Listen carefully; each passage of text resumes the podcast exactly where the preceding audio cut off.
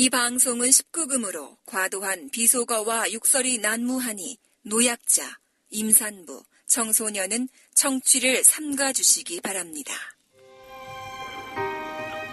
글말을 만나면 지기빼라.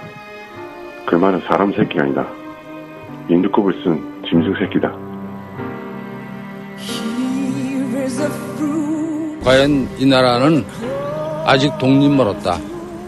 또 아직도 친일 공화국이다. 부산시 동구 좌천동 올해 79살의 이광우 씨가 사는 곳입니다. 1942년 17살의 나이로 비밀 결사대를 결성한 이광우는 부산항을 무대로 항일 전단을 뿌렸다가 체포됐습니다. 이때 고문을 담당했던 사람은 조선인 고등경찰 하판낙이었습니다. 원체 고문 많이 당했습니다. 죽은 사람 많습니다. 그놈 자막질입니다. 독한 놈입니다. 언제 고마다 고마다 저서 만순 그럼 참아야지 독한 놈 주사기로 피를 뽑는 착혈 고문. 그래서 고문 귀로 불리웠던 하판낙은 해방 후 체포됐지만 반민특위가 와해되면서 풀려났습니다. 하판낙은 미 군정하에서 경찰 간부로 다시 사업가로 지역 유지로 성공적인 변신을 거듭했습니다. 하팔락의 변형. 먹고 살기 위해 가지고 그저 세력에 아부했다는 정도죠. 그거 먹고 살기 위해 가지고 그저 세력에 아부했다 그런 정도지 뭐 사실이 우리도 그렇고 독립운동가는 대를 이어 빌어먹고 친일파는 죽어서까지 영화를 누리는 나라 우리 역사의 현실입니다. MBC 뉴스 이용마입니다. 이 박사 이작가 이이제이 159번째 시간 시작하겠습니다. 안녕하세요. 핸드메이드 쇼핑몰 바이마스입니다. 재능 있는 핸드메이드 작가들은 많습니다. 하지만 대중에게 알려져 있는 작가는 많지 않은데요. 바이마스는 재능 있는 핸드메이드 작가들의 좋은 작품을 많은 사람들이 손쉽게 즐길 수 있도록 도와드립니다. 공장에서 찍어내는 평범한 제품이 아닌 핸드메이드 작가들이 정성 들여 제작한 특별한 제품. 컴퓨터 또는 모바일만 있다면 클릭 몇 번만으로 나만의 유니크한 핸드메이드 제품을 구매하실 수 있습니다. 바이마스에서 핸드메이드로 제작된 공예품, 생활용품, 악세사리, 패션 잡화, 캔들, 인테리어 소품 등 다양한 핸드메이드 작가들의 작품을 합리적인 가격으로 만나보세요. 내 삶을 특별하게 만들어주는 작은 사치.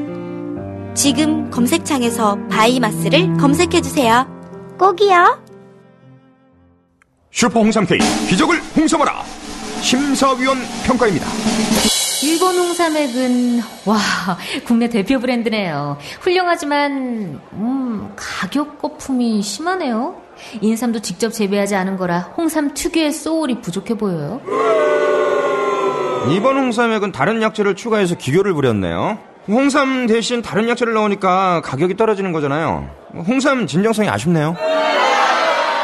정성 농장 홍삼액. 우리가 홍삼 전문가 맞나? 우리도 이렇게 못 만들어요. 인삼 재배, 수확, 세척, 증삼, 건조, 추출까지 한 농장에서 다 끝낸 거거든요. 아, 그러면서 어떻게 이 가격이 나오죠? 하, 놀랍네요, 정말.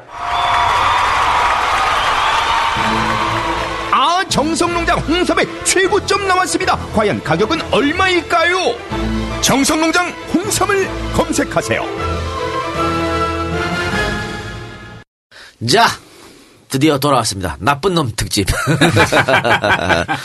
어, 이 친일파 특집은 노독술, 김한란 다음에 뭐, 오랜만인 것 같은데 모윤숙 뭐 해서 모윤숙에서 뭐, 했습니다. 어쨌든 이종영하고 많이 했긴 네, 했어요. 했어요. 자, 오늘은 하판락 특집, 친일파 하판락 특집을 하도록 하겠습니다. 이 박사 하면 생각나는 게 있나? 아 라이벌이지 뭐. 노독술과. 아.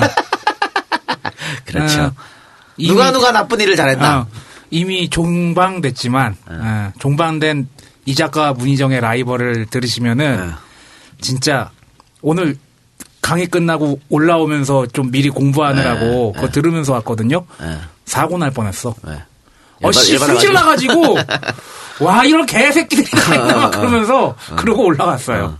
이 두 사람 어, 라이벌이라고 지금 이 박사 말했는데 하팔락과 노독술 둘이서 아마 콩닥콩닥 했겠지 뭐. 원투펀치야? 어, 원투펀치야. 잘해, 꾼. 잘했어. 이러면서. 아니 서대문 형무소에 둘이 빵 동기로 같이 있으면서 어. 내가 그때 이랬는데 저랬는데 뭔가 얘기하지 않았을까? 뭐 했겠지. 네. 저감척이잖아. 그렇지. 또둘 다 나란히 반민특위에 잡혀갔으니까요. 그러면서 결론은 그랬지. 이 빨갱이들 때문에 우리가 여기 이렇게 고생하고 있는 그렇지, 거라고. 그렇지.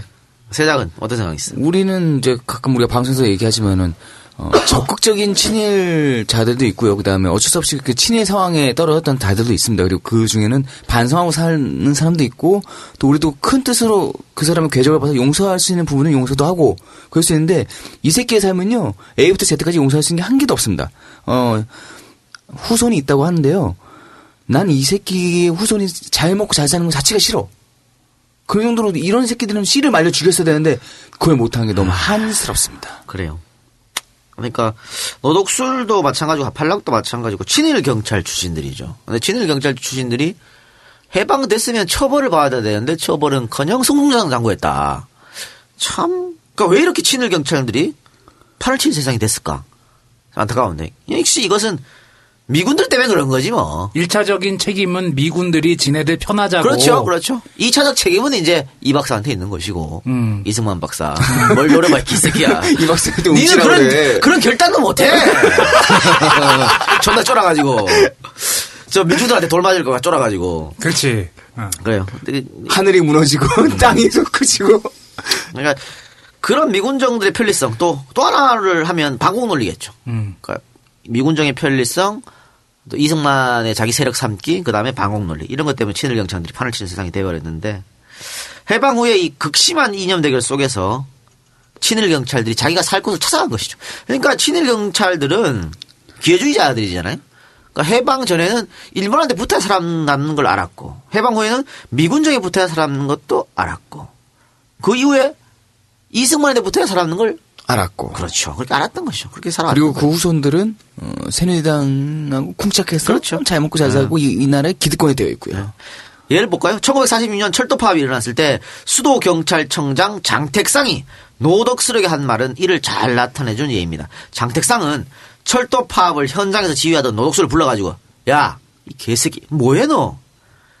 일제 시대 때 한국 사람들 잡아다가 취조하던 게 얼마나 지났다고 그거 벌써 까먹고 그때처럼 하란 말이야. 그때처럼 조선인들 잡아가지고 고문하는 것처럼 빨갱이 잡아가지고 그렇게 하란 말이야. 안 되면 빨갱이 만들어. 그렇지. 이 뭐야 이게? 이렇게 한 거예요 이렇게. 그러니까 다 알고 있었어요. 노덕술이 어떤 인간인지를. 근데 그렇게 하라고 시킨 거잖아. 답답하네.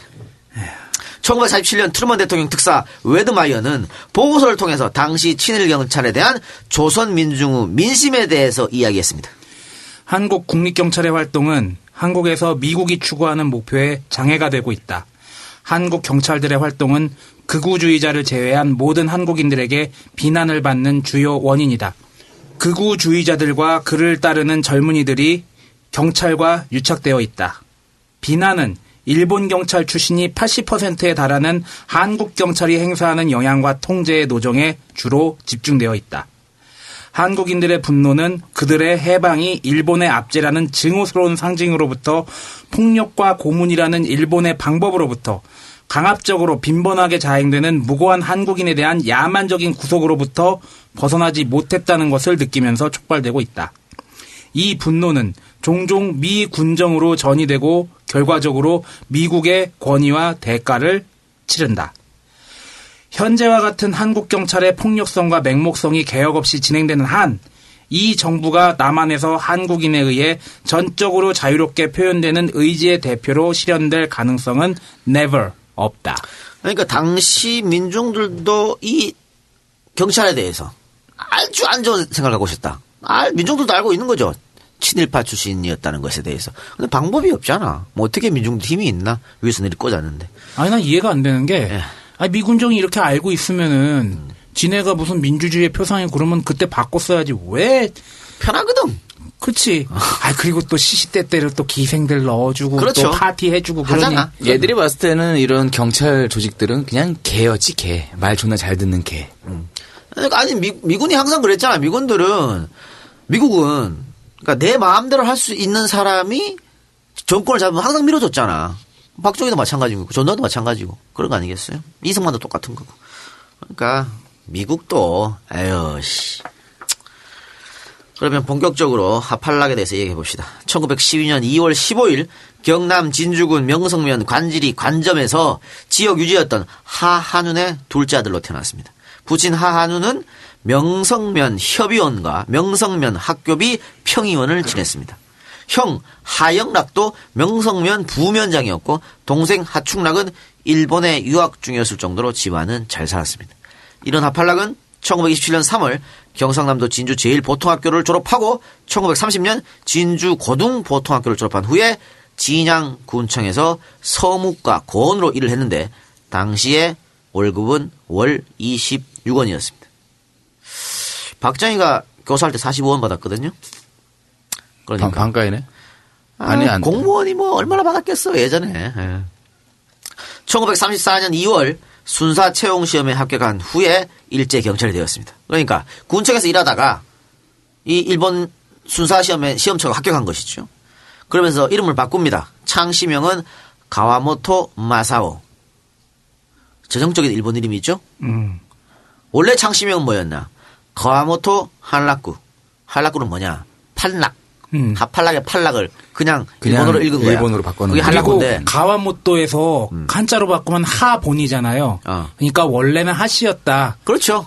왜 보, 저기 누구야 가네모토도 저기 한신 타이거즈 야구 선수 음. 어. 큰형님. 원래 김씨지. 음, 김본이라고 어. 금본이라고 앞에 성을 쓰거든요. 어. 이제 창씨 개명 한 사람들이 본자를 나는 원래 이성 씨라는 뜻으로 그렇게 쓰나 봐. 그러니까 가모토 한락구는 아 원래 이름이 하팔락이구나. 음. 얘는 조선인이구나. 그래서 이름을 바꿨어. 가모토 마사오로. 아, 다다키 나는- 마사오. 아. 왜냐면 마사오는 진짜 일본 이름이거든. 일본 남자들이 많이 쓰는 이름이거든. 뭐 이렇게 되는 거예요. 나는 진짜 일본 사람이 될 거야. 그거지 그거지. 오케이. 그러니까 이름에서 조선인 냄새가 강하게 났기 때문에 순수 일본 이름인 가모토 마사오로 바꾸었다는 근데 얘기입니다. 좀, 좀 모르죠? 이해가 안 된다기보다 왜 우리가 그런 얘기 많이 하잖아요. 그때 당시에는 먹고 살기 힘들어서 부역했다. 먹고 살기 힘들어서 친일파가 됐다. 근데 얘는 잘 살았다며. 잘 사는 집 새끼들도 친일파가 된 경우가 많이 어. 아니 있네요. 그러니까 우리가 친일파 욕하는 거 먹고 살기 힘들어서 한 사람 욕 안 한다니까 이렇게 자기가 자발적으로 나서가지고 친일한 사람들 혹은 사회 지도층 인사들이 친한 걸 욕하는 거예요. 아니 난 그리고 개인적인 예상인데 네. 어 예전에 이 작가가 이런 얘기 했을 거예요. 이승만 때는 경찰이 가장 파워가 있었고 네. 그리고 군부 독재가 있을 때는 군인들이 가장 네. 파워가 있었다. 어 내가 볼 때는 공무원 하다가 네. 딱 보니까 일본 순사하면 힘이 있어. 그러니까 일로 간 게 아닌가라는 개인적인 예상을 왜 해보고 그 양반도 그랬잖아. 일본 그 칼 딱 보고서는 야 저거 갖고 싶어. 그렇지. 그러니까 이 군청에서 공무원 해갖고 지가 높게 올라가봐야 어디까지야. 주사야. 안 그래? 음, 그렇지. 근데 경찰은 자기 노력으로 얼- 얼마든지 진급할 수 있잖아. 그렇지. 몇 명 때려잡으면. 그렇죠. 음. 그래서 이렇게 선택한 것 같습니다. 이후 사천경찰서와 부산 수상경찰서의 순사부장과 경부보를 거쳐서 도경 고등과 외사주임 또 형사부장으로 고속 승진하면서 일제에 부역하는 고등경찰로 맹활약했는데 하팔락이 이렇게 고속 승진할 수 있었던 이유도 역시 독립운동가를 색출하고 고문하는데 귀신 같은 솜씨를 보였기 때문입니다. 야 라인도 없는데 위에서. 아이, 어, 그럼요. 저 선수 괜찮아? 뽑아주는 거야? 하팔락의 별명이 고문귀. 여기서 귀는 귀신기자 아니겠어요? 네. 고문귀였을 정도였다고 합니다. 얼마나 지독하면 그러니까요. 귀자로 붙여. 예. 수상경찰서에 재직할 때는 현해탄을 오가는 관부 연락선에서 독립운동가들을 색출하는 작업을 벌였습니다. 그러니까 중국과 조선을 왔다 갔다 하는 사- 저 독립운동가들은 기차에서 많이 잡혔죠. 열차에서. 음. 그 일본과 조선을 왔다 갔다 한 독립운동가들 이 관부 연락선 여기서 많이 잡힙니다. 예, 내릴 데가 없잖아. 그래, 내릴 때, 그러니까, 내리기 전에 쑥 얘가 가가지고, 어, 딱, 매 눈으로, 어, 이 새끼, 나와, 나와. 너 씨발, 독립운동가지. 조지는 거지, 뭐. 그리고, 하, 이런 것들, 왜, 우리 저기, 이 표현이 좀 그렇습니다만은, 개장수들 있잖아. 어? 개장수들이, 어, 정말 그, 사나운 개. 정말 사나운 개들, 개들도 개장수 앞에 가면 바로 꼬락확 내리거든. 눈빛에 질려가지고. 눈빛 질려가지고. 예, 그게 워낙 많이 달아봤기 때문이야. 그러니까 요 하팔락 같은 새끼들이 독립운동을 하도 잡아가지고 멀리서 군중들이 한 100명에서 쓱 보면 알아. 독- 알아. 어, 저 독립운동가인데? 내 눈 피해. 어, 나와. 이렇게 되는 거야. 개, 아유, 쓰레기 같은. 자, 여기서 알아야 할 것이 있습니다. 고등경찰과 사법경찰의 차이점입니다. 뭐, 많은 분들이 알고 계시겠지만요. 사법경찰은 절도, 강도 등 각종 범죄 수사나 범인 체포를 담당하는 경찰입니다. 우리가 알고 있는 일반적인 경찰의 업무를 하는 거죠. 고등경찰은 반체제적인 언론, 사상, 종교, 사회된 단체에 대한 사찰과 탄압을 행했던 일본의 비밀 경찰입니다. 결국 이들의 주 임무는 독립운동가 색출, 반체제 인사, 탄압. 뭐 반체제 인사가 뭐 독립운동가죠 뭐.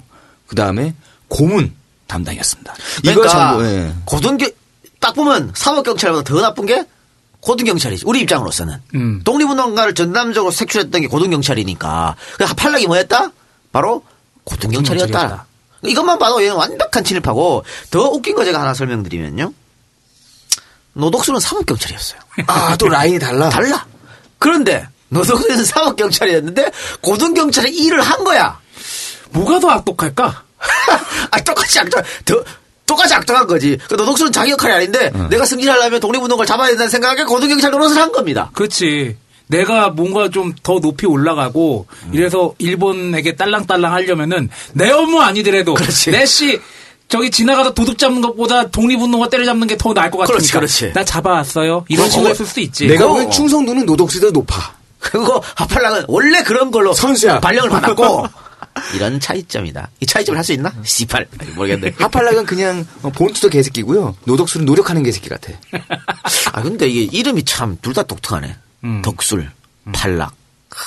한자로 보면 좋은 이름이야. 네네.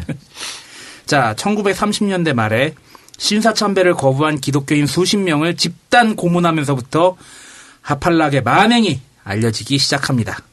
하팔락은 일본 기독교 조선 장로교단 경남 교구장이자 부산부 항서교회 당회장이었던 거물급 목사 김길창을 밀정으로 활용해서 신사참배를 거부한 많은 기독교인들을 체포하고 고문했습니다. 씨발 목사라는 새끼가 밀정노릇 하고 자빠졌으니 아이고. 착한 기독교인들이 있는데 그 사람들을 잡기 위해서 목사를 쓴 거 아니에요? 그렇죠. 나쁜 목사를 이용한 거지 뭐. 음.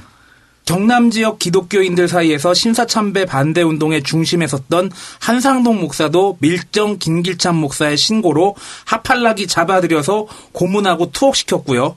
신사참배에 비협조적이었다는 이유로 진주교회 장로를 고문해서 불구로 만들기도 했습니다. 이 김길창이가 참 개새끼네요. 그렇죠. 이따 개새끼 아이고 후손들이 살아계신데. 아, 그러냐?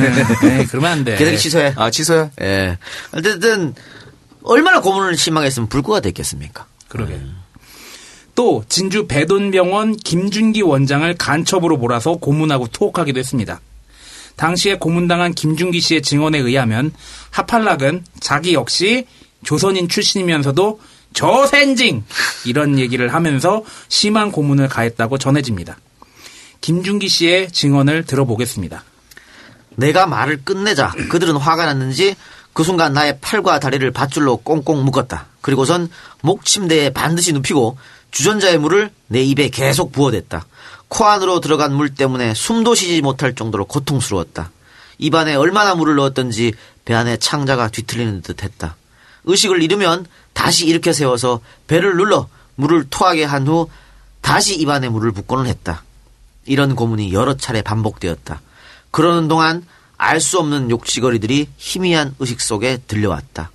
개새끼니 조센징이니 하는 말들이었다. 이런 와중에 이상하게 느낀 것은 나를 취조하고 고문한 형사들이 모두 조선인이라는 사실이었다. 그런데 그들은 일본인보다도 더 지독하게 고문을 하였던 것 같다.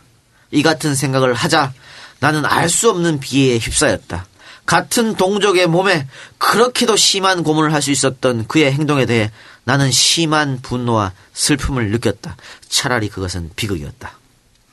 하팔락은 김준기를 가- 잡아들이고 고문해서 감옥에 넣고 그가 운영했던 진주 배돈병원을 하팔락 본인의 측근인 김한수에게 관리하게 했습니다. 아, 이건 뭡니까 또 돈도 시킨 까는 거네요. 어. 나쁜 짓은 다 헤쳐먹었네요. 아유. 참. 그럼 아까 그 세작이 실수한 김길창 목사를 욕한 그 실수한 김길창 목사에 대해서 좀 어, 개새끼 아닙니다. 그러니까 이거는 저 우리 종교 전문가 이 박사께서 소개 좀 해주시기. 바랍니다. 예, 예. 1910년에 김기찬 목사는 개신교에 입문했습니다. 이후에 경상남도 지방에서 전도사로 활동하다가 1923년 평양신학교를 졸업하고 일본으로 유학 일본으로 가서 제일 유학생들에게 전도 활동을 실시했습니다. 평양신학교면은 그분 한- 이름 나오잖아. 한경직. 한경직 목사랑 관련이 있을 것 같다는 조심스러운 예상이 드는데 잘은 모르겠어요. 예. 귀국 후에 밀양에서 잠시 활동했다가 1933년 부산 항소교회에 부임해서 죽을 때까지 목회 목사와 원로 목사로서 관계를 가졌습니다. 왜? 아니 이런 사람이 해방 후에 계속 어? 아유. 자, 1933년에서 1934년 사이에 조선 기독교 연합 회장을 역임했고요.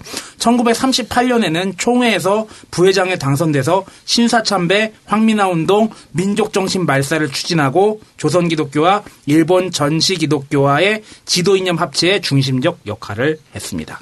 친일파란 얘기죠. 친일파지 뭐. 아 밀정 노릇했으면 다 뭐 얘기 끝난 거지 뭐. 우리나라 종교계가 일제강점기 때 일제에 의해서 신사참배를 강요받았습니다. 결국에 1938년 한국 장로교회 총회에서 어, 장로교가 끝까지 버틴 사람들이 있었어요. 뭐 천주교도 신사참배하고 다 했었는데 장로교회 총회에서 끝까지 버티다가 신사참배가 종교의례가 아닌 국가의례이므로 신사참배라도 무방하다 라고 결론을 냈습니다. 이건 변명이네요. 음. 핑계네요. 음. 빠져나가려 그러네요.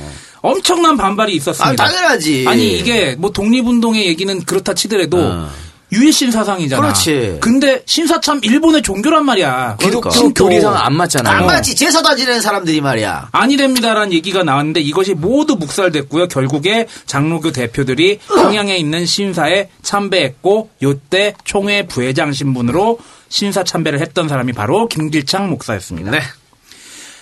근데 이 신사 참배 문제가 굉장히 심각했던 게 해방 이후를 보면 알 수 있어요. 해방 이후에 일제 강점기 때 신사 참배 문제로 인해서 개신교의 분열까지 일어났을 정도였거든요. 신사 참배 반대로 투옥되었다가 광복 후에 추록한 교역자를 중심으로 고신파가 형성돼서 부산을 중심으로 활동을 했습니다. 그게 고신대학이야? 아마 그럴 거예요. 예. 일제 강점기 말에 신사 참배 강요에 반대하다가 투옥당한 70여 명의 교육자 중에 약 50여 명은 옥중에서 순국했고요. 나머지 20명은 광복 후에 추록을 하게 되는데 이들이 추록 후에 1945년 9월에 한국교회 재건의 기본 원칙을 발표했습니다. 근데 그 내용이 첫째, 신사참배한 교육 지도자는 참여하고 정화한 이후에 교육에 나서야 된다. 둘째, 목사는 최소한 2개월간 휴직하고 참여한다. 이 기본 원칙을 전국 각 노회에서 일제히 실행해야 할 것을 통보했고 그 외에 뭐 여러 가지 문제들을 제기합니다. 자기 정화의 기간을 가진 거네요. 그렇죠. 아니 뭐 2개월 휴직하고 참해?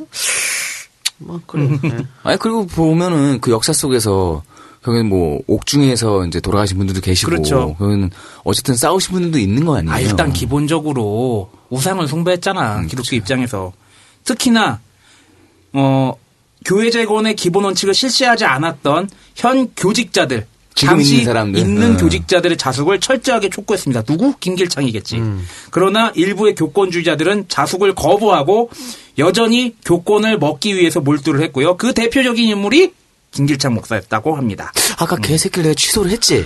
1946년 12월 3일에 노회에서 김길창 목사가 노회장으로 결국에 선출이 되고 이것 때문에 문제가 더욱 그러니까 심각해집니다. 이런 아유, 어, 왜 이런 사람을 노회장을 뽑아주지?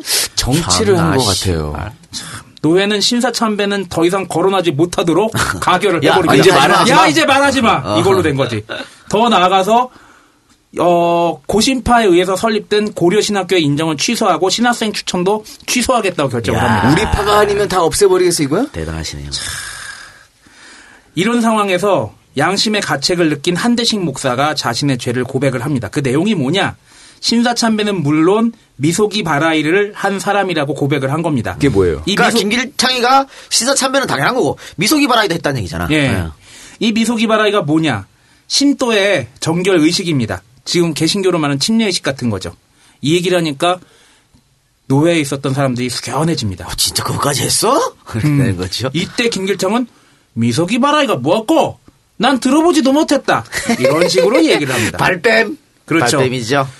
여기에 이제 사람들이 빡이 쳐가지고 참석자들이 김길창 제명하자 이런 얘기를 하고 제청합니다 제청합니다 이렇게 되면서 사태가 급반전하고 결국에는 김길창 목사는 자리를 뜨고 맙니다. 그 사람이 위기에 처하면 어, 자기 안위를 위해서 어, 되게 뻔뻔해지는 기술이 있어야 돼. 자기 회피술 같은 아니 게. 그게 DNA야 얘들의 DNA. 아니 다 그 신을 했는 거 알고 시사 참배하는 거 알고 미소 미소기 바라 했는 거 아는데 그게 뭐지 나 처음 듣는 말인데 이런 뻔뻔함이 어디 있습니까? 홍콩 가는 거 다 아는데. 이후에 김길창 목사도 반민특위로 가서 황민아 정책의 수나, 수뇌부 역할을 한 것에 대해 조사를 받았지만 아이고 뻔하죠? 뻔하지 뭐. 기소유예로 석방됩니다. 반민특위 잡혀가면 다 석방돼요. 그렇죠. 나중에 말씀 따라 한 평생 제목 좋다. 이라는 회고록을 아, 썼는데 책을 또 썼어? 예. 네. 여기에서 진일 활동은 교회를 살리기 위한 불가피한 수단이었습니다. 이런 얘기들을 우리가 방송하다가 많이 많이. 많이 접하죠. 네. 그래서 좀 낫네. 아예 싹 빼버리는 사람들도 음. 있는데 좀 낫네. 저기 누구야? 어 김무성 대표 아버지 음. 김용주 자기네 자선에서 친일 활동을 쏙 뺐거든. 그거보단 좀 낫네.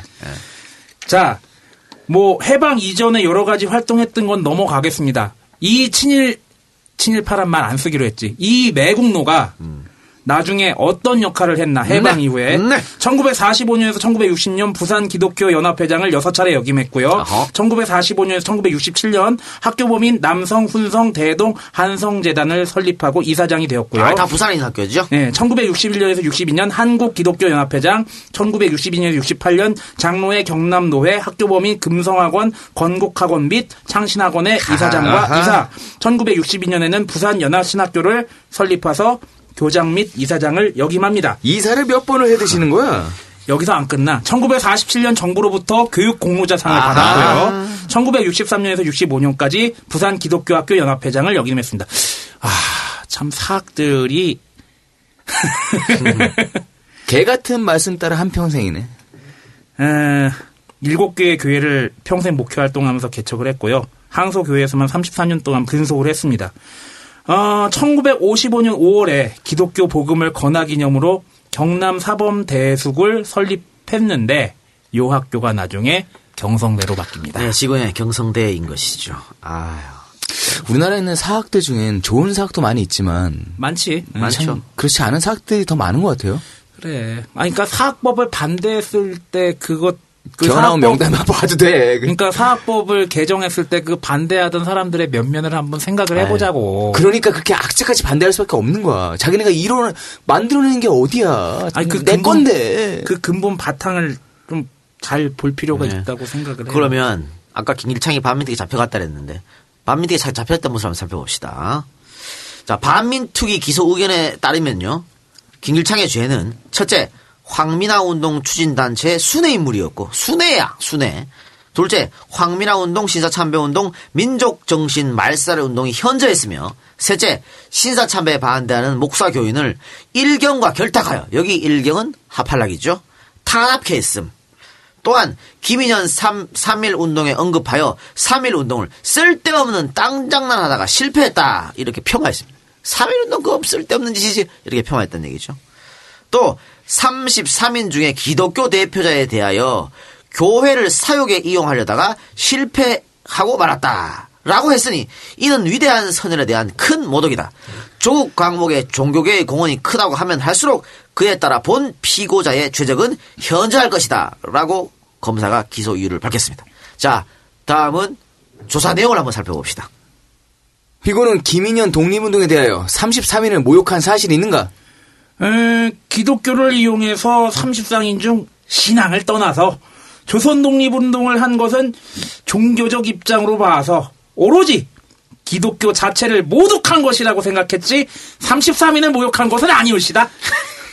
종교적 입장이든 무슨 입장이든 조국이 있어야 민족이 있고 민족이 있어야 종교가 있는데 종교적 입장만 주창하는 것이 이게 민족의 본의로 생각되는가?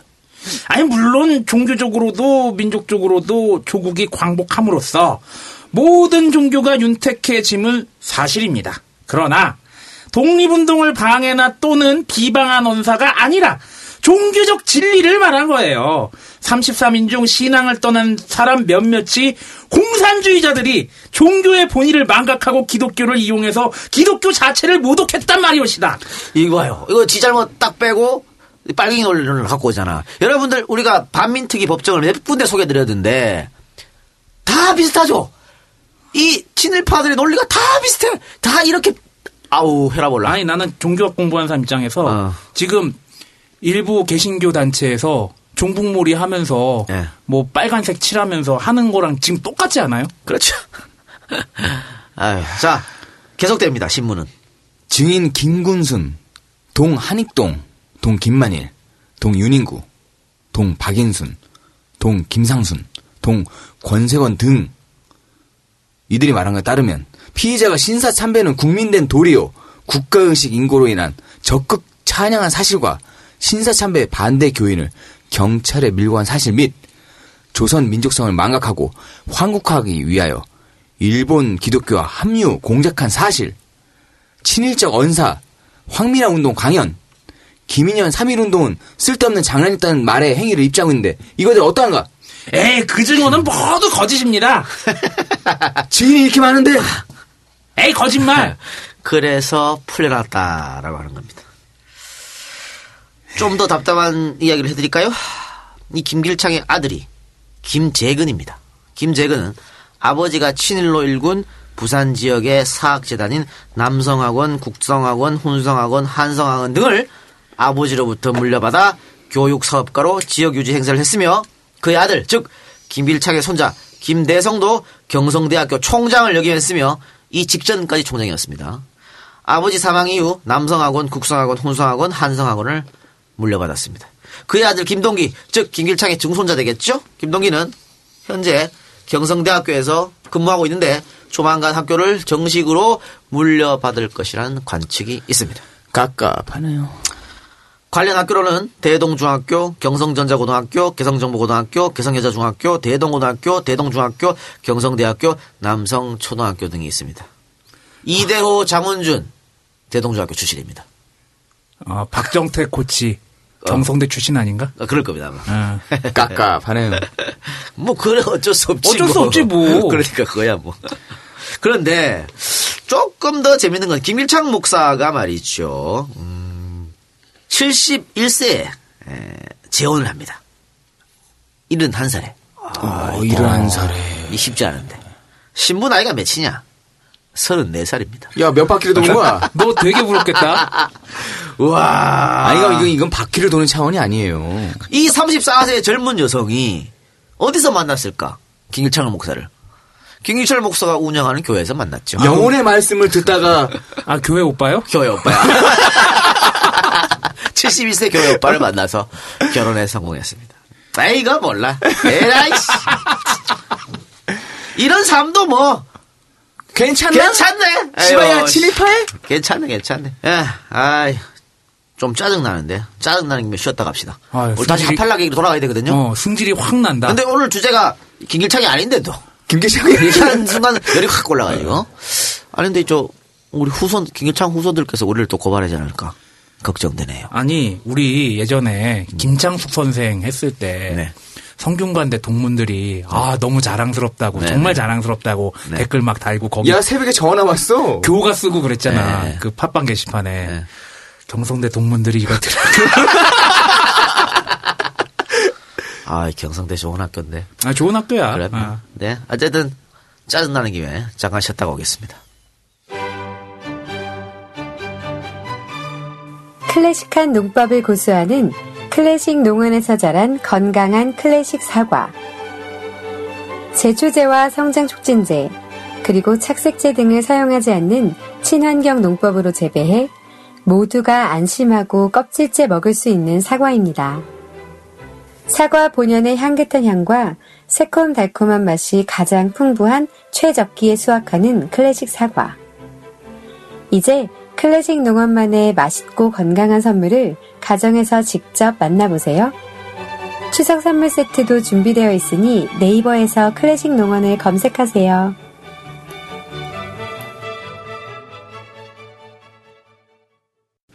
네, 추석이 이제 다가오지 않습니까? 뭐 제사상에 당연히 올라가야 될 사과. 선물도 괜찮죠. 선물용도 괜찮죠. 제철이잖아 사과 맛있죠. 제철이죠.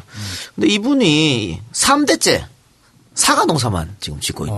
그런데 30년간 친환경 농법으로. 야, 30년간 대단한데? 친환경 농법으로 재배를 해서 겉모습보다는 맛과 안전을 가장 중요시 여기며 농사를 짓고 있어서 이 껍질째 드셔도 된- 된답니다. 껍질째. 음, 껍질째 먹는 사과들 이제 어디야 대형마트 같은 데서 좀 팔고 그러긴 하더라고. 그러니까 그게 이제 농약 안 쓰고 그런 거죠. 이분들도 지금 농약 안 썼다는 얘기 아닙니까? 음. 뭐 촉진제 이런 거 안 썼다고 하는 건데. 음. 예. 역시 클래식 농원이라 그런지 음. 배경음악이 클래식이네.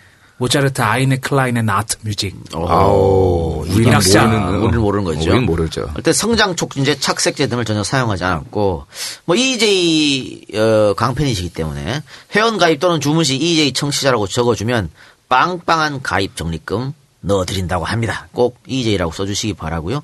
전화번호 소개시켜 주시죠. 아, 일단 홈페이지 네. www.farmizclassic.co.kr www.farmizclassic.co.kr 음, 전화번호는 010-2303-1596입니다.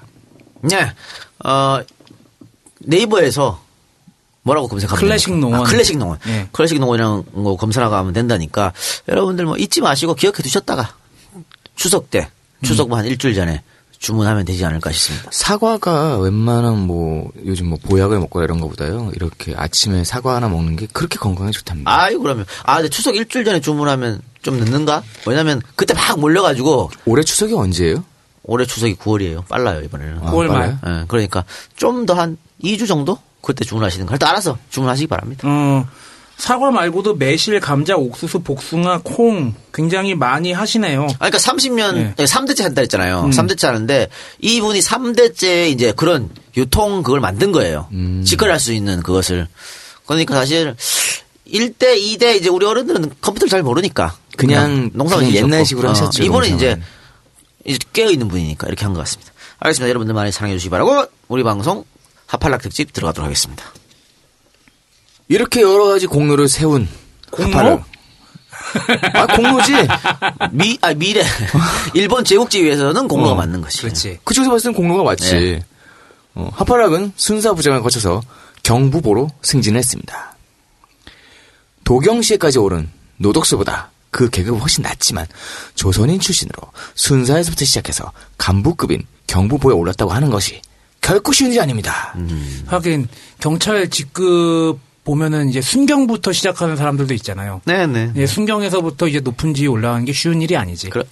자, 이걸 보여주는 예, 예가 있죠. 일제에 의해서 정근 증서라는 게 있습니다. 정근 증서를 받은 조선인 출신 순사는 3,854명이 있었는데 이 중에 930명만 간부급으로 진출했습니다.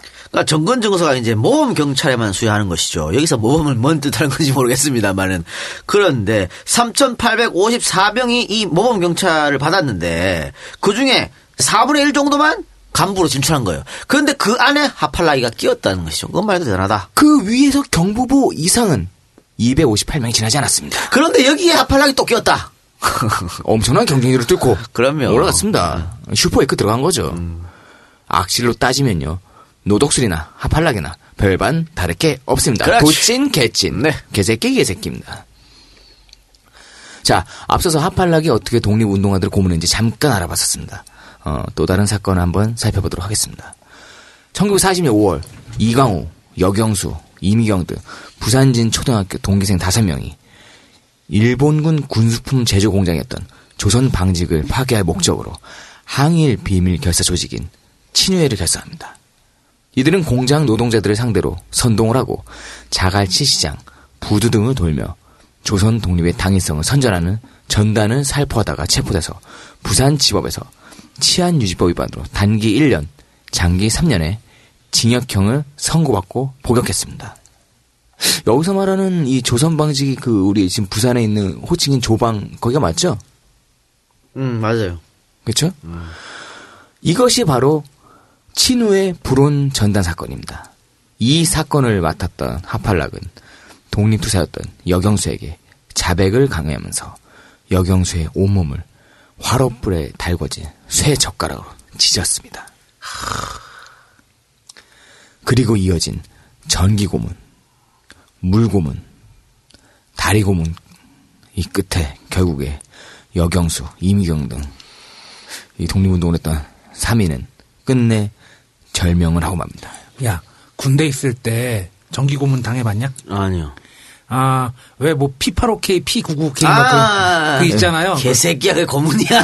아니. 장난이지? 아니, 어땠냐. 아니, 그 이거보다는 훨씬 못했겠지만, 아.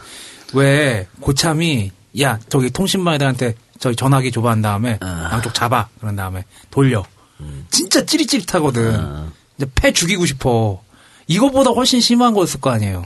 아, 이거는 그거보다 헐, 이거 말 비교 자체가 안 되죠. 이거는 죽음에 이르게 하는 건데. 그리고 그나마 살아남았던 이광호 선생을 비롯한 같은 사건 관련자의 운명 역시 크게 다르지 못했습니다. 하팔락의 지독하고 잔인한 고문으로 모두가 신체 불구자가 된 것입니다. 이광호 선생은 해방 후에 안진뱅이로 살아야 했습니다. 그 고문이 얼마나 고통스러웠는지 이광호 선생은 하팔락을 아버지라고 부르기까지 했습니다. 그렇게 부르면 인간적인 연민의 정이 생겨서 고문을 혹시라도 조금은 덜할까봐 그랬다고 합니다. 더 끔찍한 것은 하팔락이 자행했던 착혈 고문입니다. 그에게 고문을 받은 이광호 선생은 고문을 당하는 것보다 더 끔찍한 일은 내가 고문당할 순서를 기다리는 것과 또 하나는 다른 이가 고문당하는 것을 지켜보는 것이라고 증언했습니다. 착혈 고문이라는 것은 이렇습니다. 하팔락은 이광호 선생의 동지 이미경 선생의 혈관에 주사기를 삽입하고 피를 뽑았습니다. 그 후에 뽑은 피를 이미경 선생을 향해 다시 뿌렸습니다. 그 뒤 다시 신문을 하고 자신이 원하는 대답이 나오지 않으면 같은 짓을 반복했습니다. 이 뭐냐 하면은 야, 내 독립운동 했지? 아니다. 절대 안 했다. 그래? 피를 쫙 뽑아. 그 다음에 피를 쫙쫙 뿌려. 다시 묻겠다. 너 독립운동 했지? 아니다. 절대 안 했다. 그럼 또 피를 또 뽑아. 계속 그걸 반복하는 거야. 글쎄, 뭐, 상상이 잘 안 되는데, 공포감이 정말 아니, 장난이 그거죠. 아니었을 것 같아요. 그러니까 이강호 선생이 고문보다도 순서 기다리는 거. 고문 순서. 아씨, 다음은 난데? 아니면 또, 그거, 이거, 이거 지금 방금 말한 이 박사가 묘사한 그 장면을 지켜보는 거. 그게 더 끔찍했다 그러지 않습니까? 어? 좀 상상이 갑니다. 어? 당시 지금 모습을 그려보면 어떻게 하팔락이 이 독립운동가한테 어떤 행동을 했을지. 지옥도 그거보다는 그런 지옥이 낫겠네. 없지. 피가 지금 막 여기저기 솟구치고 다니는데. 어? 정말 사람으로서는 할 아유, 짓이 아니죠. 진짜 인두겁을 쓰는 거지 뭐. 예. 이런 하팔락의 만행은 해방 직전까지 계속 자행됐습니다. 해방되기 한 달 전 하팔락의 친구의 형이 일기장에 이런 세상이 싫다. 라고 쓴 것을 꼬투리 잡아서 친구의 형을 고문을 합니다.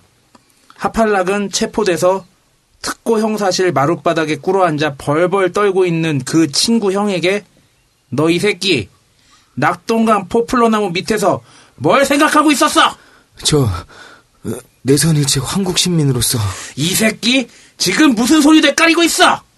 이 일장이 무엇보다 니놈이 고약한 조선이란 증거다. 쓸데없는 소리 하지 말고 빨리 자백해. 그때까지 우선 소양소에 들어가 있어.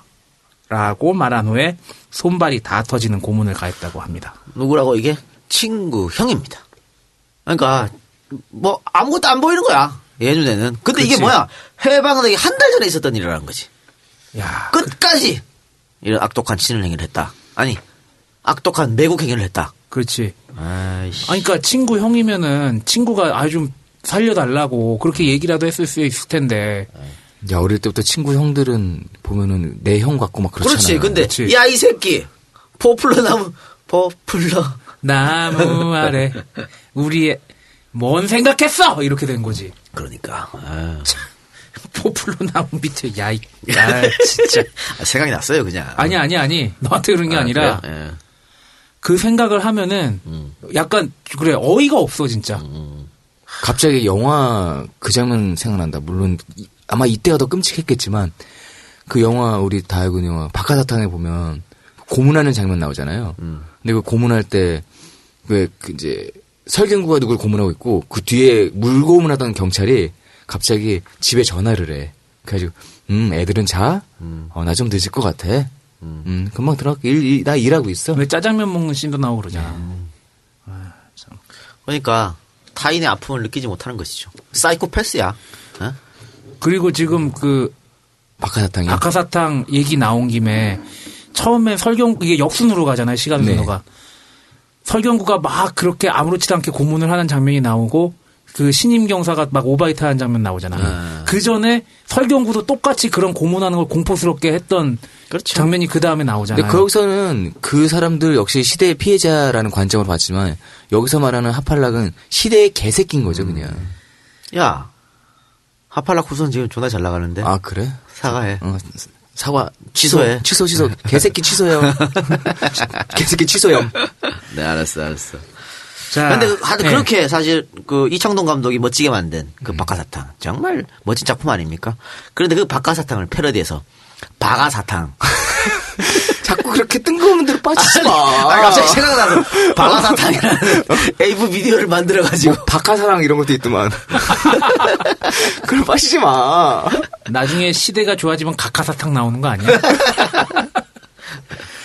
자, 그러나 이렇게 일제 강점기 때 악질 친일 고등경찰로 독립운동가들을 색출하고 고문했던 하팔락은 해방된 조국에서 사업가로 떵떵거리면서 살았고요. 고문받아서 몸이 불편해진 이광우 선생은 같은 부산에서 쪽방을 전전해야 했습니다.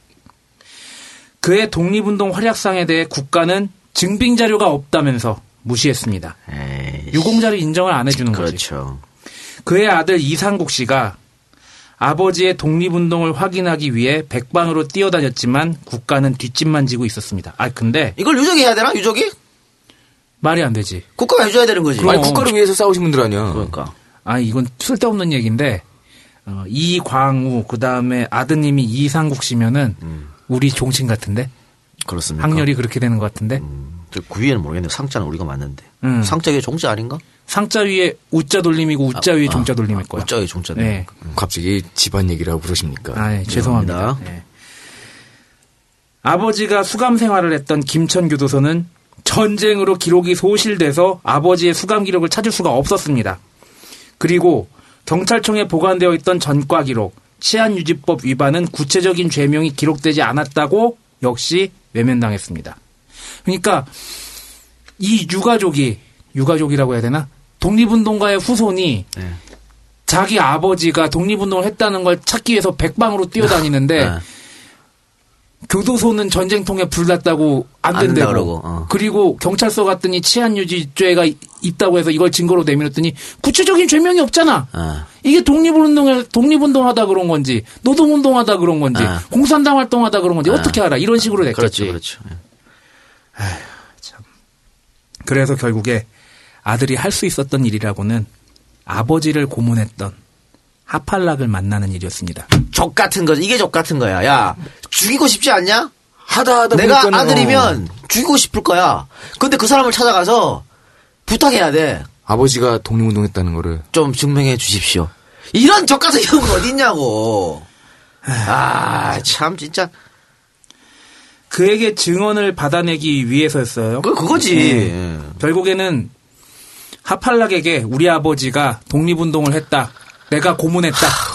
내가 잡았다. 그런 증언을 듣기 위해서 그렇게 한 거였습니다. 독립유공자의 아들을, 어? 이런 식으로 내, 몰, 내본, 이건 조국의 잘못입니다. 더 기가 막힌 거. 신문에서 하팔락 소식을 보고서 찾아간 거예요. 신문에서 하팔락이 노인복지에 기여한 공로로 어버이상을 부산시장으로부터 받는다는 소식을 접하고서 아들이 하팔락을 만나기로 가겠다고 결심을 한 겁니다. 어버이상이라. 아버지 하팔락 만나러 가겠습니다. 이광우 선생은 자신을 고문했던 친일파 하팔락을 만나러 간다는 아들에게 딱 한마디만 했습니다. 만나면 찌기 뿌라. 예? 하팔락을 보면 죽이 뿌랐고, 그런 인간이 아니다. 인두검을 쓴 짐승이다. 친일 경찰 한팔락은 오히려 더 잘 나갔습니다. 해방 후에도 하팔락은 미 군정의 일제관리 재등용 정책, 제가 저희가 늘 말씀드리죠. 결국엔 미군 편하자고, 미군 좀 네. 편하자고, 일제 시대 관리였던 사람 다 다시 등용한다고. 그것에 따라서 여전히 경찰로 근무했습니다. 미군정 경남도 제7경찰청 회계실 주임으로 있으면서 일본인이 남긴 적산 처리에 관여했습니다. 하필이면 또 돈 도는 데다 또 갖다 놨네. 아까 얘기했잖아 배돈병원. 그렇죠. 그것도 슈킹 같다고. 슈킹하고. 어. 아니 집어를 뭐 못 준다고. 해방 이후에 적산 처리하면 또 그걸로 또 뭔가 대가를 받지 아이고, 않았을까? 뭐 그거야 10중 8구죠. 척함척이지. 그러니까 그렇게 대학도 많이 어? 어. 일본인 적산 재산 처리에 관여하면서 더 많은 부를 축적할 수 있게 되었죠. 어, 너무 안타까운 거예요. 나쁜 새끼들은 왜 자꾸 좋은 쪽으로 풀려? 또한 1946년 6월에는 경남경찰청 수사과 차석으로 승진돼서 일제 고등경찰의 실력을 유감없이 발휘하다가 그 후 사업가로 변신했습니다. 그러나 남한 단독 정부 수립 후 재헌의회에서 반민족 행위 처벌법이 제정돼서 공포되자 이에 따른 반민특위 활동으로 그의 악독한 운명도 종지부를 찍었어야 되나 찍는 듯 했습니다. 1949년 1월 22일 하팔락의 고문으로 사망한 독립투사 여경수의 어머니 김금희가 그를 반민특위에 고발해서 부산에서 반민특위에 체포됩니다. 김금희 어머님이 반민특위에 낸 고발장 내용을 한번 보겠습니다. 하팔락에 잡힌 저의 아들은 머리카락과 피를 다 뽑히고 물고문을 당하는 등 갖은 고초를 당한 끝에 해방 직전에 34살의 나이로 감옥에서 옥사했습니다. 이 척혈 고문이란 게 아주 전매 특허였구만. 네. 아유. 그가 부산에서 반민특위에 체포돼서 서울로 이송되던 당시 부산 시민들이 부두에 운집합니다. 그래서 운집한 그 부산 시민들이 이렇게 얘기합니다. 당장 여기서 우리가 처리하겠으니 맡겨주이소. 아, 뭐, 그 재판까지 갈 필요가 뭐가 있어? 필요 없다. 우리가 작살낼게. 그렇죠, 그렇죠. 그 정도로 하팔락의 이름이 악명을 떨쳤다고 하는 것이죠. 이 소식을 전한 당시 한성일보의 기사를 보겠습니다. 하는 여기서 하는 하는 예. 하팔락이죠. 하팔락이죠. 고등과 형사로서 수많은 애국자를 고문, 학대하여 고문왕이라는 이름까지 얻은 악질 분자이다. 더군다나 반민특위 특별재판관조차 그에 대한 증인 신문을 하고자 부산까지 내려와서 하팔락 사건은 이번 증인신문으로서 결심을 맺고 언도 공판을 개정할 것이며 하팔락에 대한 증인신문이 끝나면 진주를 경유해서 상경할 예정이다. 벌써 재판 들어가기 전에 아 이거 할 것도 없어 이거 어, 이거는 이거 바로 뭐 올라가서 올라. 백이야. 그렇죠 어. 이렇게 된 거예요. 라고 밝힐 정도였습니다. 그에 대한 처벌은 너무나 명백한 것이었고 그는 역사의 심판을 받고 완전히 사라질 운명이었으나 아, 참또 역적 조사가 들어가고 지랄이야. 이승만의 호의를 등에 업은 친일 경찰들은 거꾸로 반민특위를 습격해서 반민특위를 와해시켰죠. 다른 친이파들과 마찬가지로 이때 하팔락은 부활했습니다. 악질, 고등계, 친일 경찰, 고문귀, 하팔락은 제대로 된 단죄 한번 받지 않고 8월 말 병보석으로 풀려났습니다. 그래요. 어, 아까 전에 이제 이강호 선생하고 이강호 선생 아들 이상국 씨 이야기를 했지 않습니까? 네. 아, 맞네요. 상자 돌림, 무자 돌림 맞네요. 우리 집안 맞네. 아, 위대한 집안이야. 물론 이명박이나 이건희 같은 사람도 있지만. 음. 그런데 저희가 사실은 그 우리 저 이상국 선생, 이강호 선생의 아들이 있죠. 이상국 선생 인터뷰를 하려고 어, 전화를 드렸습니다. 어. 아, 또 어렵게 전화번호를 어렵게 어렵게 찾아서 전화를 드렸습니다만 장시간 음, 우리 관계자하고 EJ 협동조합 관계자하고 통화를 하셨는데 어, 인터뷰는 하지 않으, 않으시겠다고 뭐 여러 가지 사정이 있습니다만 그렇게 말씀하셨고 저희한테 부탁하신 게 있어요. 친일파라고 이, 이야기하지 말아달라고 하팔락에 대해서 그럼 뭐라고 불러야 됩니까? 라고 했더니 민족 반역 살인마라고 불러달라고 요청하셨습니다. 자기 아버지를 그렇게 해는 당연한 거 아니겠습니까? 아, 죄송합니다. 아까 제가 계속 친일파라고 말씀드려서 민족 반역 살인마라고 해야 되는데. 그런데 음, 이분이 저희하고 인터뷰를 안 하신 이유가 뭐 여러 가지 있겠지만 하팔락 가족 그 뒷자손들 네. 부산에서 꽤 잘 사는 것 같아요. 어, 또 하팔락의 사위 되는 사람이 경찰에서 고위 간부를 여기 뵀답니다. 어, 그렇기 때문에 그에 대한 보복 뭐 이런 것도 아마 두려웠던 것 같습니다. 그리고 그 하팔락의 고향 아까 제가 초, 어, 맨 처음에 말씀드렸지 않습니까? 그 동네에 그 동네 그 역사를 쓰는 그런 작업이 있었잖아요. 무슨 면사였나? 어. 명성면사였나? 네, 그렇죠. 예. 근데 그 책에 하팔락의 친일 기록이 있었는데 김 무슨 선생이 쓰신 건데 네, 네, 기억이 네, 잘안 그렇죠. 나는데 야, 오늘 기록도 거의 그 선생이 쓴 걸 갖고 온 예. 그런데 그 기록이 불태워진 것이죠. 난리가 났었지. 네. 이 면사에 대해서 쓴다고 했는데 하씨 집안 문중에서 불렀대는 거 아니야. 그렇죠. 집안 문장에 불러서 우리 선조가 이랬다는 거 증거 있어 가져와봐 막 그랬다는 거 아니에요. 그러면 난리 쳤다고 합니다. 그래서 네. 삭제를 했는데 그 뒷얘기 있잖아요. 네. 그 양반이 역시 곤조가 있어갖고 마지막에 슬쩍 이런 일이 있었다고 뭐 끼어였어요. 끼어긴 했습니다만. 어쨌든, 음, 씁쓸하네요. 아직도 그 후손들이 이런 식으로 반성하지 못하고 이런 식으로 나왔다는 게 참 씁쓸하고, 아, 이강호 선생 후손분들이 아니, 사실 생생한 그 목소리를 듣고 싶었지 않습니까? 저희가 네, 연락을 네, 한 것은. 네. 그때 어땠으면, 그때 아버지가 어떤 생각으로 죽이뿌라고 이런 말씀 하셨는지 듣고 싶었는데 좀 안타깝습니다만은, 뭐, 우리는 존중해 드려야죠. 음. 존중해 드리고, 지금부터라도 친일파가 아닌 민족 반역 살인마라고 불러드립시다. 음. 뭐, 이 하팔락 후손이 저희를 고발하더라도 어쩔 수 없지 뭐. 그건 우리가 책임지겠습니다. 네. 자, 우리 얘기 계속 해보도록 하겠습니다. 석방 후에 하팔락은 고향인 명성면으로 돌아오지 못하고 부산시 부전동에 거주하면서 사업가로 변신했습니다. 그리고 사업에서 번 돈을 바탕으로 해가지고 정치를 하려고 애썼습니다만 떨어졌죠 선거에. 음. 1956년 제2대 경남 도의원 선거에 에, 출마했습니다만은 떨어졌다. 이건 너무나 당연한 것이고 노덕술도 나왔다가 떨어졌었죠 자기 고향에서. 네. 아, 그러니까 고향 사람들도 아는 거 아니에요. 이때까지는 알았던 것이죠. 근데 이제 세월이 약간 지나니까 그 하씨 문중을 무시를 못하니까 또 그 문중에서 이 동네를 위해서 뭐 돈을 많이 갖다 부었을 거 아니야. 뭐 그렇죠. 그런 것 때문에 나중에 돼가지고 그렇게 된 것 같아요. 이게 참, 민, 그 반민족 행위자, 매국노들을 처단하는 문제도 그렇고, 우리나라의 통일을 하는 문제도 그렇고, 시간이 지나면 지날수록 점점 더 힘들어지는 게 있는 것 같아요. 아, 그때 그렇죠. 당시에 생생한 기억을 하시는 분들이 점점, 뭐 이제 거의 다 사라졌던 거 아니에요. 예.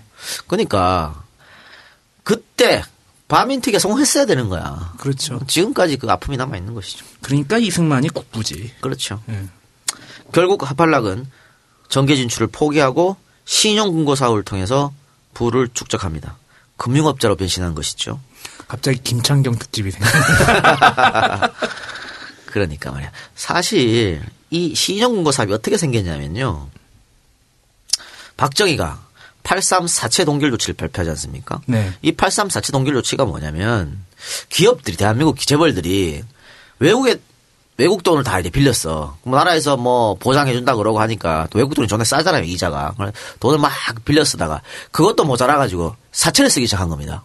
사채를 썼는데 이게 자꾸 빚이 불어나는 거야. 그러니까 박정희한테 가가지고 우리 좀 살려주세요. 어. 우리 빚진 거 저- 탕감해 저- 주세요. 그래서 박정희가 그래 알았어 오늘부터 니네 빌린 돈 안 갚아도 돼라고 한 겁니다. 진짜 말같이 아무리 아무리 사채지만 진짜 않은 이 짓을 조선 하는구나. 민주주의 인민공화국보다 더한 거야. 김일성이보다 더한 거지. 우리나 좀 그렇게 해줘라. 아니 왜 민, 민간인한테 빌린 돈을 네가 국가에서 마음대로 씨발 야 받지 마라 그러 이 말이 되냐 이게. 그래가지고 할때 이83 사채 동결을 발표했는데 이거 그러면 사채업자에 난리칠 거 아니에요. 그치. 그래서 그걸 무마하기 위해서 뭘 했냐? 그러면 시- 앞으로 사채 사채 이런 사업 하지 말고 야, 시- 니네 신용 금고 사업을 해. 앞으로 사무실 내고 그렇지. 쳐놓고 하란 때랑 말이야. 그래서 나온 게 신용 금고 사업이에요. 이런 아우 중, 뭐야, 가방에다가 그 찍고 다니지 말고, 이제 저기 사무실 앉혀놓고, 그렇게 하란 말이야. 진짜 이제 저도 하면 할수록 짜증이 나는군요. 그래, 하여튼 이렇게 해서 어, 금융업자로 변신했고요. 기업체를 운영하는 사업가로 자리 잡는 데 성공을 했습니다. 이때 번 돈으로 하팔락은 고향에 돌아와서 명석면 청사를 신축하는데 돈을 기부하는 등 고향을 빛난 출향 인사로 변신한 것이죠. 이러니까 이제 고향에서 함부로 말을 못하게 되는 겁니다. 또 아까 언급해드린 것처럼 부산에서는 어버이날에 부산시장의 표창을 받는 등 지역 유주로서의 삶을 살기 시작하면서 매국노, 친일경찰, 민족 반역 살인마의 과거를 완전히 세탁했습니다.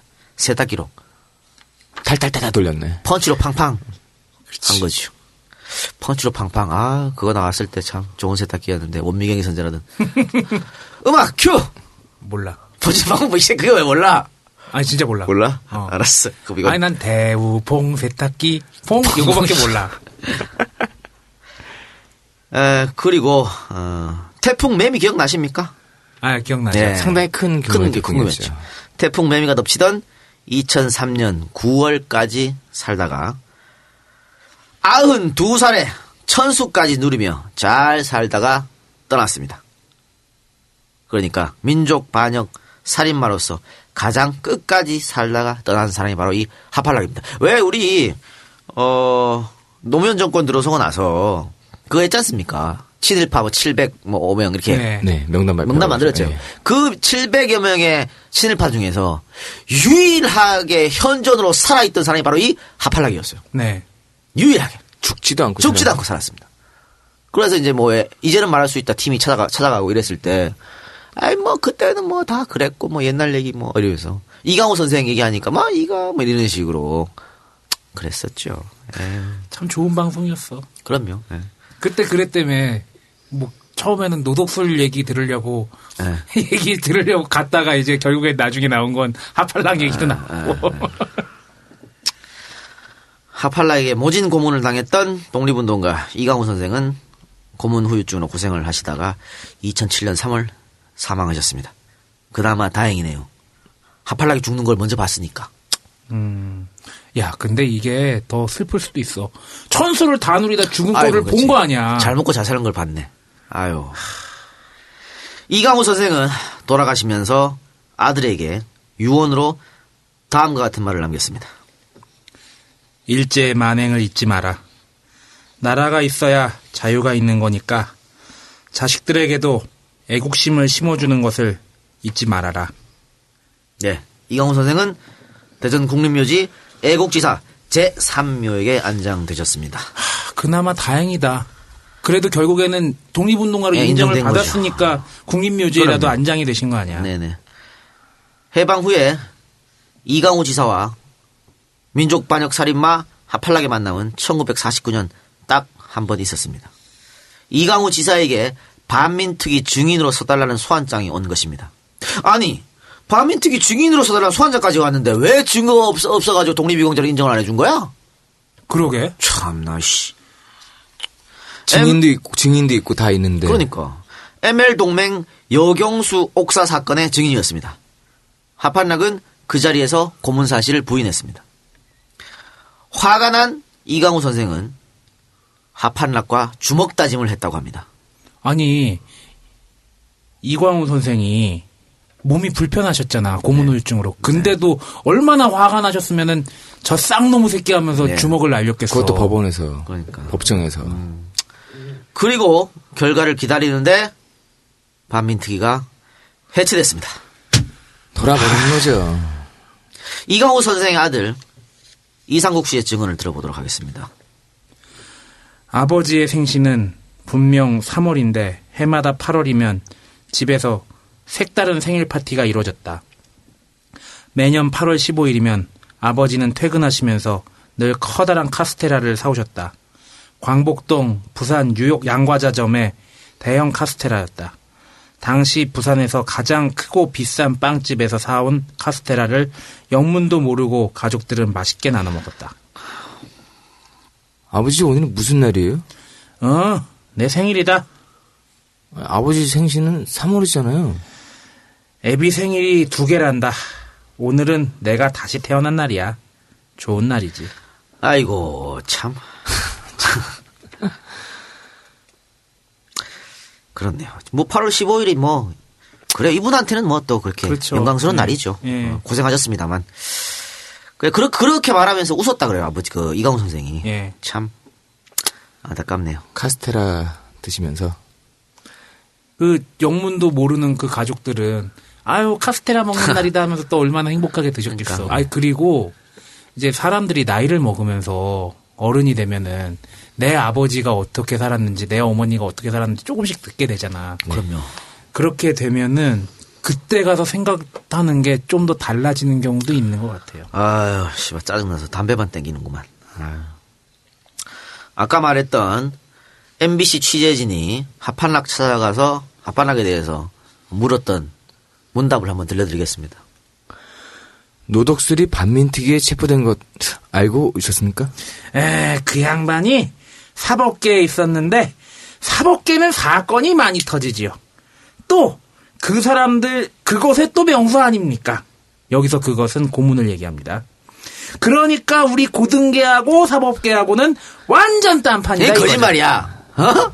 이 고, 고문의 명수는 고등계야. 그렇지. 아. 근데 그러니까 자기가 고등계잖아. 노독수는 사법계고 노독수한테 책임을 다 던지는 겁니다. 아니 우리 80년대 그 민주화 운동 고문하고 그런 사람들이 대공분실에서 했지. 그렇지. 뭐 일반 자범이나 도둑들 물론 고문했을 했지. 수도 있겠지만, 물론 했지만, 예. 어디가 더 심하게 했겠어. 그렇, 그러니까 말이죠. 예. 사람들이 친일파라고 하는데 거기에 대해서는 어떻게 생각하십니까? 에이 이완용이 같이 나라를 팔아먹은 매국노가 친일파지? 나처럼 먹고 살려고 아니면 억눌려서 하는 그 할 수 없이 하는 그 심부름이나 그런 거 한 사람들은 친일파가 아니죠. 네, 뭐 할 말이 없습니다. 아, 이렇게 자기는 친일파 아니라고 부정했습니다만 그 후에 있은 대한매일과 인터뷰에서는 일제 경찰 간부를 지낸 일을 부끄럽게 생각하며 나로 인해 피해를 본 사람들에게 사과하고 용서를 빈다고 했습니다. 이게 그런데 마음에서 우러나는 건지 모르겠네요. 믿을 수 없는 용서, 이게 잘못이고 참회입니다. 아, 씁쓸하네요. 짜증나는 방송이에요. 네. 아까 그 아버지와 아들 이광우 선생과 그 아드님의 씨, 이상국, 예. 이상국 씨 얘기할 때 진짜 울컥하더라. 아, 그럼요. 예. 예. 친일파 특집이 아니고 민족 반역자 하팔락 특집이었습니다. 어땠습니까? 음. 아휴 짜증나서 뭐라고 할 말은 없고 민족 반역자 살인마. 아니 왜 살인마라 그러냐면요. 진짜 고문하다가 죽었으니까 동, 독립운동가들이. 그렇죠. 예. 뭐 이 작가나 저나 세작이 늘 얘기하지만 친일도 있을 수 있고 친미도 있을 수 있습니다. 그런데 정확하게 명칭은 바로 해야죠. 나라를 팔아먹은 인간들. 없는 나라도 팔아먹은 인간. 어쨌든지 나라 팔아먹고 지금 대한민국의 정체성을 흔들어버린 인간들에 대해서는 끝까지 쫓아가서 단죄를 해야지 우리나라가 좋은 나라가 되지 않을까 그런 생각이 듭니다. 이상입니다. 네, 세장. 민족 반역 살인마. 어. 누가 누구한테 사과를 하고 용서를 빈다는 거를 얘기한지 모르겠습니다. 사과와 용서는요, 어, 사람과 사람이 하는 겁니다. 근데 사람과 귀신이 할 수는 없어요. 어, 천수를 들이고 갔다고 하는데요. 어, 이건 뭐 개인적인 바람이니까요. 어, 하팔락은 어, 저는 신을 믿지 않, 않지만 만약에 신이 있고 지옥이 있다라면 어, 앞으로 올 억겁의 세월을 그 지옥에서 자기가 했던 그 묻혔던 피해 몇 곱절의 값을 치르면서 아주 거기 지옥에서 계속 떠들었으면 좋겠습니다. 아니야. 신이 있으면 이따오 지경이 됐겠냐? 나는 없다고 본다. C8. 아까 지옥이라도 있으면. 아니 난 그리고 보통 왜 이제 화해하고 하나를 위해서 뭐 경제가 위기니까 뚫고 나가야 되므로 다 같이 화해해서 하나로 뭉치자 그런 얘기 하잖아. 사과와 용서와 화해를 이야기하는 게 가해자 입에서 나올 소린가? 지금 그러고 있죠, 뭐. 그게 말이 돼? 야, 이제 좀 잊고 잘, 잘못한 거 좀 잊고 옛날 일 잊고 살아야 되지 않겠냐? 라는 얘기를 가해자의 후손들이 하는 게 말이 되냐고. 아니 그리고 그렇게 잊으면 씨발 또 또 일제 시대 같은 일이 또 벌어지는 거요. 또 하지. 어, 또 침략하고 당하고 씨발 또 외국노가 팔을 치고 성공 사례가 있잖아. 그러니까 함부로 용서하고 과거를 잊자고 얘기하시 얘기하지 마시기 바랍니다. 이 방송을 듣는 청취자 여러분들은 뭐 제가 지난 방송에선가 얘기했지만 곱게 늙어야 되잖아요. 그러니까요. 예. 아니 아니 지금 세, 세상이 이렇게 돌아가는데 어? 민족 반역자들은 잘 먹고 후손들은 잘 먹고 잘 살고 있고 어? 독립운동가 그 후손들은 어렵게 살고 있는데 우리가 이거 보고 있는데 또 이걸 잊자 그러면 또 그런 일이 벌어지면 누가 독립운동을 하겠냐고 나부터도 친일 활동할 거야 어? 난 씨발 그래서 일본어도 배웠잖아 아니 제가 항상 이 맥락으로 얘기하는 게 뭐 청년들한테 힘내라고 말 한마디 하란 얘기 하면 안 돼요. 청년들에게는 무슨 우리가 사과를 해야지 이런 세상에서 청년으로 살기 위해서 미- 그 청년들이 선택한 게 아니잖아 그게. 사과부터 한 다음 격려를 하든가 말든가 해야지. 아니 우리가 그 아, 녹음하고 나면 이제 항상 술을 마시지 않습니까? 네. 근데 이런 방송 하면은 아우 거의 만칩니다 만치. 만치고 또 화병 생겨. 어. 아 나 일찍 뒤질 것 같아. 아, 왜냐면 술이라는 아. 게 웃으면서 먹어야 그 다음날 좋은 거지. 좀, 좀 괜찮은데 화내면서 짜증내고 먹으면 얹혀요. 우리 저 40대 대한민국 남성 사망률이요. 일본의 두 배고 미국의 세 배거든요. 우리 지금 40대 아닙니까? 이제 진입했지. 어, 우리는 진짜 씨 방송에서 스트레스를 날리는 게 아니고 스트레스를 더 쌓아가지고 더 일찍 죽을 것 같아. 어떤 지역의 사망률인가 보니까 10대, 20대, 30대까지 사망률 1위가 자살. 자살이지 뭐. 그 다음부터는 다 암이야. 어. 그러니까 못 버티면 자살이고 버티면 암이고. 아이고 머리 아파. 아유, 천수 좀 누리고 살고 싶다. 아. 이런 새끼들이 있는데 어떻게 천수를 누리는? 아, 대가리가 다 빠질 것 같네. 오늘 제가 방송하면서 한 두 군데서 울컥했는데 첫째는 그 이강호 선생이 유언. 예. 어 아니 다시 한번 읽어주시기 바랍니다. 그 이강호 선생님, 나 저는 눈물 날까 못 읽겠습니다. 일제의 만행을 잊지 마라. 나라가 있어야 자유가 있는 거니까 자식들에게도 애국심을 심어주는 것을 잊지 말아라. 아, 그러니까 이런 말을 참 어떻게 할 수 있었을까?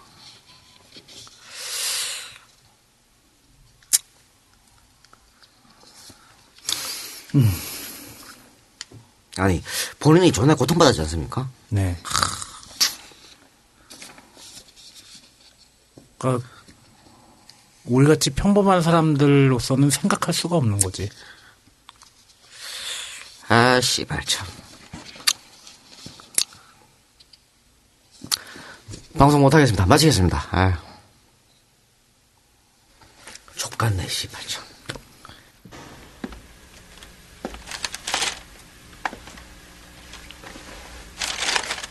내가 자네를 얼마나 보고 싶어 했는지 아나? 자네 형과 모친을 만나본 것도 바로 나야. 아, 모친께서는 팔이 다 나았는지 모르겠군. 제주도에도 갔었지.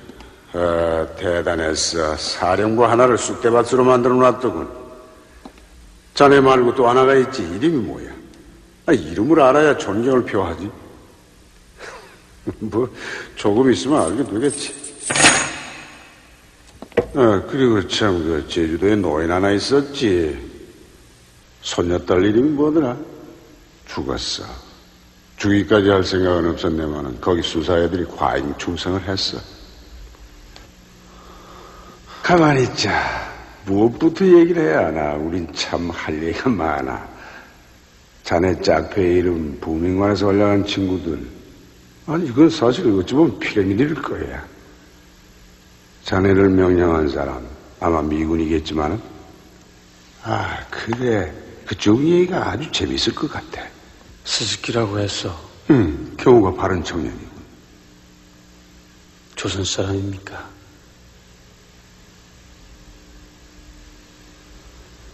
조선 사람이군요. 너 같은 놈들 때문에 조센징 소리를 듣는 거다. 덕분에 나 같은 사람은 두 배, 세 배 더 유능해야만 되고.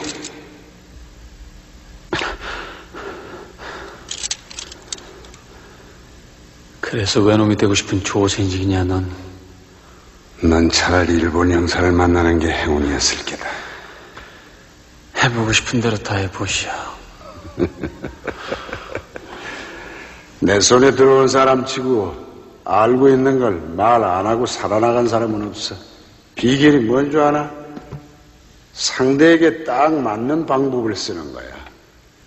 한번 보면 알 수가 있지. 고춧가루로 될 놈, 다리 하나쯤 부러뜨려야 될 놈, 담배 한 대면 될 놈. 그리고 너 같은 해방 후 자, 그래. 오늘 중앙공무사로 파견 나간 거이 경찰서 맞지요? 중앙공무사? 그 빨갱이들 말이야? 거기 사람들 어디 있습니까? 대건 누구요? 거기 제 형님이 똑똑히 일들 해야지 이게 뭐야? 이거 봐. 이 명단 다시 작성해. 빠진 사람이 너무 많아. 알았지? 예. 당신 스즈키 나나 나. 자식 오, 이 하리보도 아니 여긴 웬일이야? 어? 다신 경찰서 출입 같은 거 안 할 줄 알았는데. 네가 여기 왜 있어? 왜? 네가 왜? 스즈키! 됐어, 스즈키! 네가 여기 왜 있어? 너는 경찰서야! 노란 말이야! 스즈키! 해방이 됐어! 신발 배국노! 이게 있어! 또 빨개인가? 여기 경찰서! 그건 날뛰는 버릇은 여전하군.